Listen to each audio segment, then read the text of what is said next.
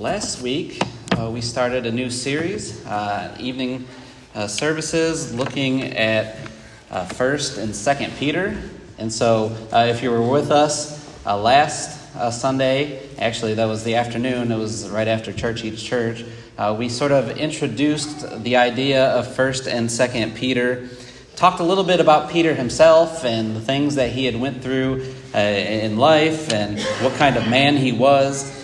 But really, what we focused on was uh, the descriptions that Peter used in 1 Peter of how he described Christians. And so we looked at, I think, like 13 of them.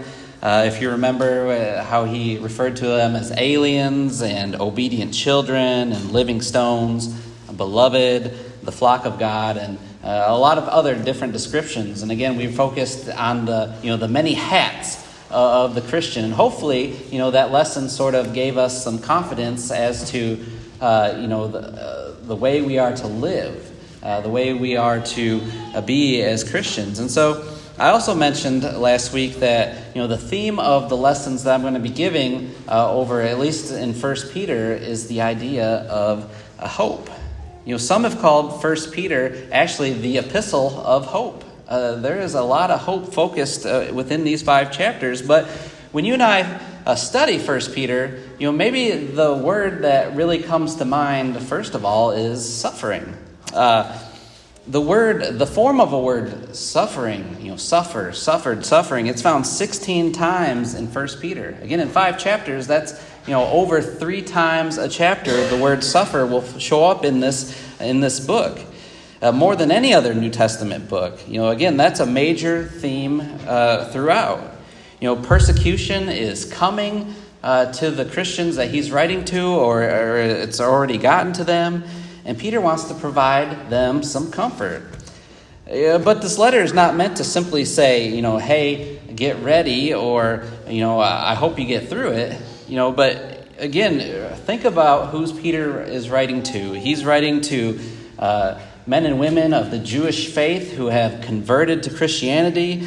Uh, they've had to forsake their old religion. They've had to maybe uh, forsake family and friends uh, to turn to Christ. And, and you've also got the Gentile world who's coming out of pagan religion. Uh, they, they're used to worshiping these false gods, uh, sacrificing, sacrificing their meat to idols, uh, giving up their past as well. And they're probably asking, as this suffering is starting to come their way, this persecution, you know, this didn't happen under uh, the old system that I uh, lived under. This didn't happen under the other religion or this false God that I worship. The, these things didn't happen. So, you know, I don't get it. And it'd be tempting for them to, you know, to turn away from Christianity, to turn away from their newfound faith and go back to the way things were, uh, that, that things were and that's why we see that message of hope all over this epistle. Again, I mentioned last week that, you know, chapter 1 is really about keeping your hope in Christ's salvation. Chapters 2 and 3 we'll see later keeping your hope in Christ's teaching. And chapters 4 and 5 keeping your hope in Christ's suffering. And that's really the umbrella uh, of that we're going to look at uh, throughout the next few weeks. But I want to talk a little bit about hope before we jump into the letter. You know, the, the biblical definition of hope. And that really is a confident expectation to receive something. You know, that's the biblical definition of hope. When you read about hope in scriptures, eh, they have a hope, meaning they have a confident expectation to receive something. You know, when I hope that by my you know early 40s that my hair uh, is not going to go completely white, you know, that's not a biblical definition of hope. You know, that's worldly hope. That's me crossing my fingers and wishing. You know, that's me wishing that, you know, Michigan State's going to win the national championship uh, coming up next year. That's, that's worldly hope. Francis Bacon, uh, who lived in the 1500s, uh, was a philosopher, said this about hope. He said, Hope is a good breakfast, but is a bad supper. And the idea behind that is that, you know, when we start the day off, we can be hopeful. Right? But when things don't go our way, by the, by the end of the night, by, by dinner time, you know, you're later going to feel disappointment. Again, hope is not wishful thinking. uh, biblical faith or biblical hope is not wishful thinking, thinking, but faithful expectation. You know, if God promises to wash away my sins eh, at the point of baptism, Mark 16, verse 16, he who believes and is baptized shall be saved. You know, I put my hope in that, that, I have a confident expectation that that will happen. If God promises a home in heaven for those who, who follow him, again, I put my hope in that. Again, uh, it's not a hope that, you know, maybe he'll keep his end of the bargain or the deal, but it's a confident expectation. I, I love how the Hebrews writer describes hope in Hebrews chapter 6, verse 19, that hope is an anchor. Uh, it is the anchor of the soul, a hope both sure and steadfast. You know, we understand an anchor uh, with a ship. When you, when you drop the anchor, the ship's not going to drift away, it's going to be there in place. And our hope, both sure and steadfast, anchors the soul. And so, as we begin our study, again, of keeping hope in Christ's salvation, we want to focus tonight on the theme of the joy of hope. And again, this is uh, another lesson, just like we did you know, a few months ago when we went through the book of Colossians, where we're going to read the verses together and then discuss those. And so, uh, if you have your Bibles, I invite you to join me in 1 Peter chapter 1. And we're going to look at the first two verses here uh, to begin with. Uh, Peter begins this letter Peter, an apostle of Jesus Christ, to those who reside as aliens, scattered throughout Pontus, Galatia, Cappadocia, Asia, and Bithynia, who are chosen, according to the foreknowledge of God the Father, by the sanctifying work of the Spirit, to obey Jesus Christ and be sprinkled with his blood. May grace and peace be yours in the fullest, fullest measure. You know, we already uh, discussed this last week uh, about Peter referring to the Christians as aliens. And maybe your translation says something else. Uh, maybe he refers to them as exiles or pilgrims or strangers or sojourners. But again, the idea is again, this world is not my home. I'm just passing through. As the Christian, this world is not my home. My citizenship is in heaven, not here in this world. And again, that reminds us that this world is temporary. Uh, but also notice that he refers to them as the scattered uh, throughout these different regions. Uh, this word scattered, uh, again, maybe your translation says dispersion or dispersed. That's the technical term. Referring to, to the Jewish culture, the dispersed were the people who lived outside of the land of Palestine, outside the land of Israel. And to the Christians, again, these were those Christians that were dispersed throughout the Greco Roman world. And of course, that was all part of God's plan, wasn't it? You remember back in Acts chapter 8 when uh, Saul was persecuting the church? You know, Saul of Tarsus was going around uh, taking Christians to jail, uh, having them beaten, maybe put to death. And it tells us in Acts chapter 8, verses 1 through 4, that as he was doing that, uh, the apostles, they stayed in Jerusalem, but the Christians started to scatter. They started to scatter throughout uh, the, the known world at that time. And again, that was all part of God's plan for them to go to be his witness from uh, Jerusalem to Judea to Samaria to the outer, remotest parts of the world. You know, they are scattered throughout these regions. And now the cities and regions that he names here are uh, places that we might refer to as modern day Turkey, or in biblical terms, Asia Minor. And so uh, he's writing to these groups of Christians. He's not writing to a church per se, one church. He's not writing to one person, but he's writing to these Christians or these churches in this area, again, who are chosen, who were elect. Now, Peter didn't have a Calvinistic mindset. You know, sometimes when we see the word elect or chosen, we think of uh, Calvinism you know, and that really comes down to uh, people asking, does God choose those who are to be saved? Or does God choose, you know, the class of people who are to be saved? You know, does he personally choose uh, the individual? Or does he choose those who obediently follow him? I love, I love uh, the phrase uh, that Marshall Keeble uh, said, it's not the man, but the plan. You know, I've used this illustration before uh, that you know, if, if I'm a school teacher and before class starts, if I make up the determination thinking, okay, everyone who's sitting in this row, I'm going to give them an A. Everyone who's sitting in this, this uh, area, I'm going to give them a B. And everyone over here is going to get a C. You know, that's, That's uh, choosing, uh, as in if I was going to choose, you know, their grade. But really, what, how God defines the, the chosen, the elect, is not by saying, okay, beforehand I'm going to choose uh, which grade you're going to get, but it's by saying, okay, everyone who gets you know, a 90% between 100, I'm going to give them an A. And everyone who gets an 80, an 89, get a B, and so forth. Again, those who submit uh, to his conditions, uh, just like those who submit to those teachers' conditions, those who are the chosen.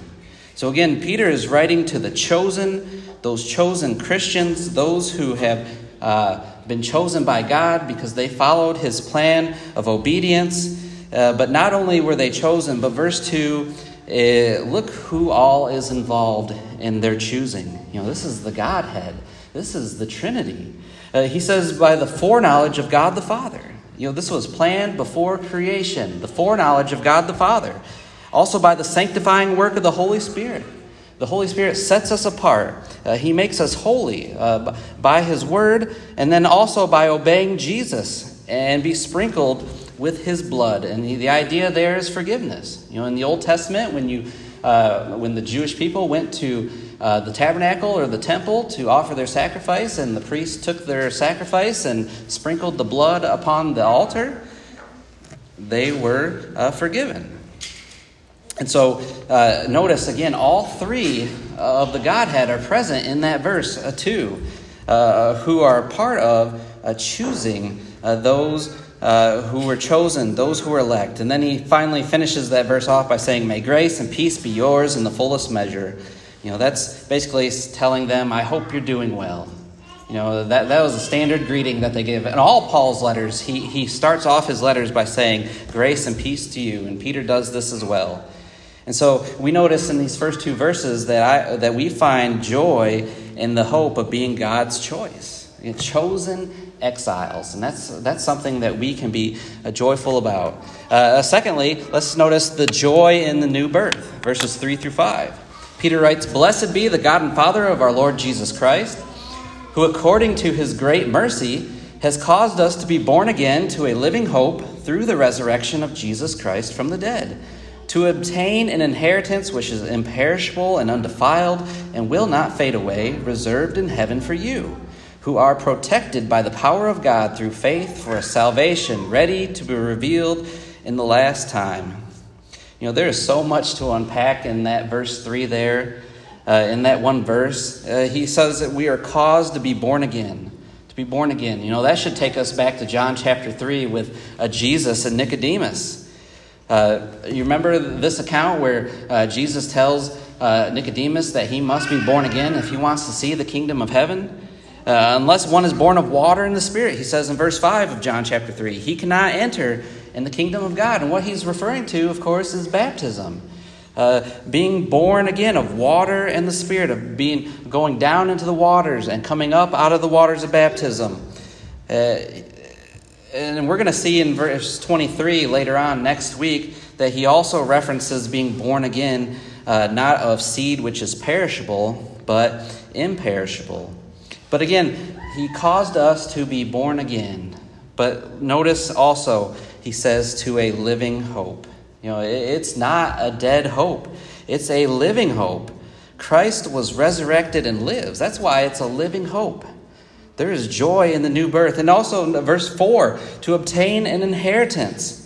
You know, think of, think of an inheritance. If you've ever received an inheritance, you know, think about it for a second. You know, maybe it was uh, some money, maybe it was land, maybe it was a certain object that someone wanted to, you know, hand down to you. But now compare that. Compare that inheritance to the promised salvation of being born again. In verse 4, he tells us that this inheritance that we will receive, it's imperishable. Again, it won't break. It'll last forever. It'll be undefiled, meaning it, it'll be pure. It'll be of the highest quality.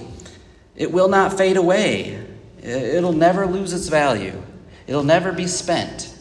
And finally, he says, reserved in heaven for you. Right? God locked it in. It's going to be reserved for you uh, forever. Have you ever booked uh, maybe a hotel or some event, and then you get there and find out that uh, they lost your reservation, or maybe they double booked your reservation. Uh, that's not going to happen here uh, with God.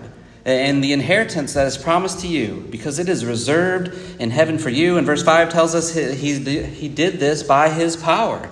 He protects us by that power. The same power he raised Christ from the dead, he protects us. But there's a contingency there in that verse, because it's through faith. You know, a biblical faith, an active faith, uh, not passive, a faith that obeys and trusts and believes. And again, I find joy in the hope of an inheritance by being born again into God's family. Again, a living hope, a salvation ready to be revealed at the last time. Let's look at the next few verses, verses 6 through 9. Peter continues his thoughts. In this you greatly rejoice, even though now for a little while, if necessary, you have been distressed by various trials, so that the proof of your faith, being more precious than gold, which is perishable, even though tested by fire, may be found to result in praise and glory and honor at the revelation of Jesus Christ. And though you have not seen him, you love him. And though you do not see him now, but believe in him, you greatly rejoice with joy inexpressible and full of glory, obtaining as the outcome of your faith the salvation of your souls. Well, he begins the, the, that passage about this joy and suffering by saying, In this you greatly uh, rejoice. Well, in what? Well, that's back to the previous verses being born again, having a living, living hope, having an unfading inheritance. Those things we greatly rejoice. But though suffering was the subject, joy, again, joy, not sorrow, was on his mind because he's going to go on to say that uh, maybe you're being distressed by various trials. You know, he doesn't specifically tell us uh, what the nature of those, but somehow they're paying the price for their faith. You know, we know that there were some very extreme cases uh, during this time that Peter was writing where Christians were tortured and killed. You know, the emperor, the Roman emperor Nero was in power at this time.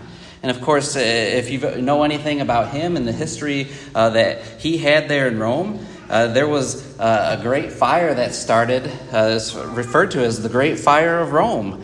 And uh, a lot of people believe that it was actually Nero who started that fire because he wanted to rebuild his, his kingdom, his, his, palace, and he needed to, you know, burn down the, the, the structure that was there in the first place.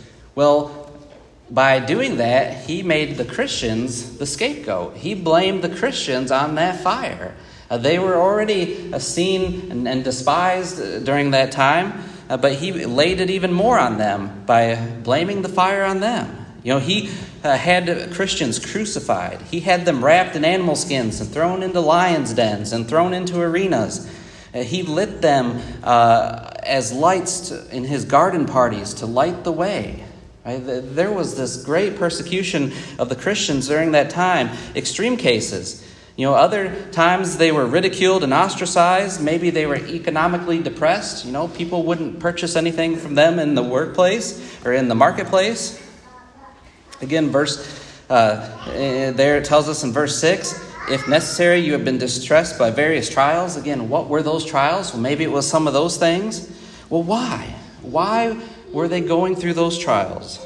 I think uh, 1 John chapter 3 sort of gives us a little bit of a hint to that. In 1 John chapter 3, I want to read passages uh, starting in verse 11.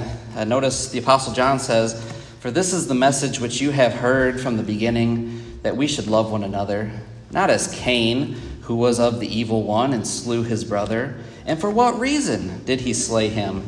Because his deeds were evil and his brothers were righteous. Do not be this surprised, brethren, if the world hates you. You know, why did Cain kill his brother Abel? John tells us there because Cain's deeds were evil and his brothers were righteous. You see, the world hates those who aspire to holiness.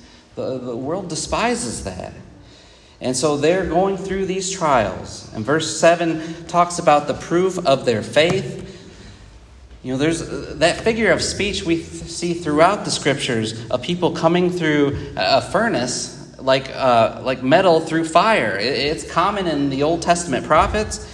Uh, and we understand that Christian faith is not static, it's not fixed. You know, you just don't have faith one day, and that's the same faith you have throughout your lives. You remember the jailer in Acts chapter 16 when, when he uh, was told the gospel uh, there by Paul and was baptized? You know, at that point, his faith in Christ was sufficient enough for the occasion. But we would expect that over the years, over the years of living as a Christian, that his quality of faith uh, would be refined through various trials and, and tests and, and Christian living and be much stronger, uh, gone through the fire, gone through the proof of, of this testing. Because trials expose the genuine quality of our faith. Uh, uh, they also generate a deeper faith. You know, every tear we cry, every funeral we attend, every heartache, every shoulder we lend for someone to cry on builds our faith. And Peter says that's more valuable than gold. You know, again, gold is perishable, uh, but our faith uh, is much more valuable than that. And though you have not seen him, you love him. And though, again, you have not seen him, you believe in him. Again, uh, we didn't mention uh, verse 7 too much at the end of that, where he talks about uh, that it's going to result in praise and glory and honor at the revelation of Jesus Christ. You know, another theme that we can see throughout First Peter is the second coming of Christ, the revelation of Him, the return of the Lord. And, and they've never seen Him, yet they love Him. Again, they believed in Him. Their love did not depend, as human love ordinary, ordinarily does, on outward physical appearances, characteristics. You know, that reminds us of Thomas in John chapter 20, verse 29. Remember what Jesus said to him? Because you have seen me, you have believed. Blessed are they who do not see and yet believe. Again, I find joy in the hope of a strengthened faith through trials and tribulations. You know, James chapter 1. You know, I think a lot of us, when we read that verse, you know, it always, uh, it always makes me smile when he says, Consider it all joy when you encounter various trials. And again, we need uh, to have that joy in suffering. And then the final point uh, we're going to notice here tonight in verses 10 through 12 is the joy in greater blessings. Uh, Peter uh, continues and says, As to this salvation, the prophets who prophesied of the grace that would come to you made careful searches and inquiries, seeking to know what person or time the Spirit of Christ within them was indicating as he predicted the sufferings of Christ and the glories to follow. It was revealed to them that they were not serving themselves, but you in these things, which now have been announced to you through those who preach the gospel to you by the Holy Spirit sent from heaven, things into which angels long to look. As to this salvation, you know, when the prophets of the Old uh, Testament predicted the coming of the Messiah and the salvation that would be uh, brought to men at his coming, did they completely understand what they were writing, what they were saying, preaching? You know, did Isaiah really understand what he was preaching in Isaiah chapter 53 when he was talking about the suffering servant? If they did, then why did Peter say that they made careful searches and inquiries? You know, there's a specific uh, verse in Daniel chapter 7. You know, Daniel has this great revelation given to him by God about these four great beasts and uh, he sees the Ancient of Days, which of course is God, and he sees one like the Son of Man. And he was distressed about seeing this vision because he wanted to know. He wanted to know so bad. And he even went and asked someone uh, to, to tell him, again, what, what, that, what was going on in that prophecy. You know, again, those prophets in the Old Testament, they did not uh, fully understand the things that were being spoken uh, or being written, what they were writing. Often they didn't have that insight. But not only the prophets had searched for those answers, but we also see the angels long to look. The angels were intrigued by it as well. You know, again, the Hebrews writer in Hebrews 2, verse 3, refers to it of so great a salvation.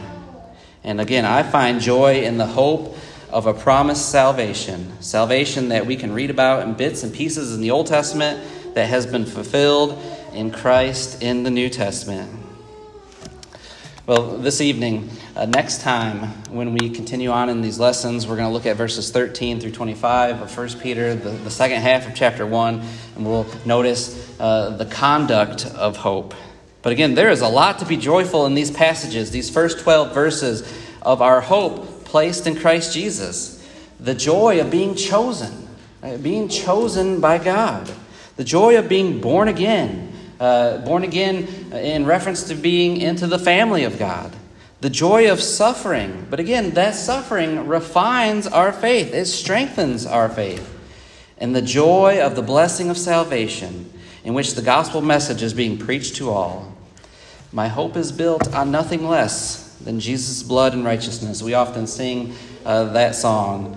And because of that, again, it's not wishful thinking. It's not me crossing my fingers. But as the scripture tells us, Paul writes in Romans 5 5, hope does not disappoint. Or 1 Peter chapter 1, verse 3 that we just read, hope prepares us for eternity because of his resurrection from the dead and because the realize realizing at the revelation of Jesus when he comes again, again our hope will be fulfilled. And do you have this hope this evening? This evening as we offer the invitation, uh, we would love the opportunity uh, if you're here with us this evening and not a Christian to talk to you about that, to put Christ on in baptism, to, to help you to become a Christian. We, we know the Bible says we must hear the Word of God, believe that Jesus is the Son of God, repent of sin, confess Him as Lord, and be baptized for the forgiveness of our sins. Or if you're here this evening and you need the prayers of the congregation, the encouragement, uh, of the, the saints here. Again, we'd love the opportunity to help you in your walk with Christ, and no greater time than this than to come forward now as together we stand and sing.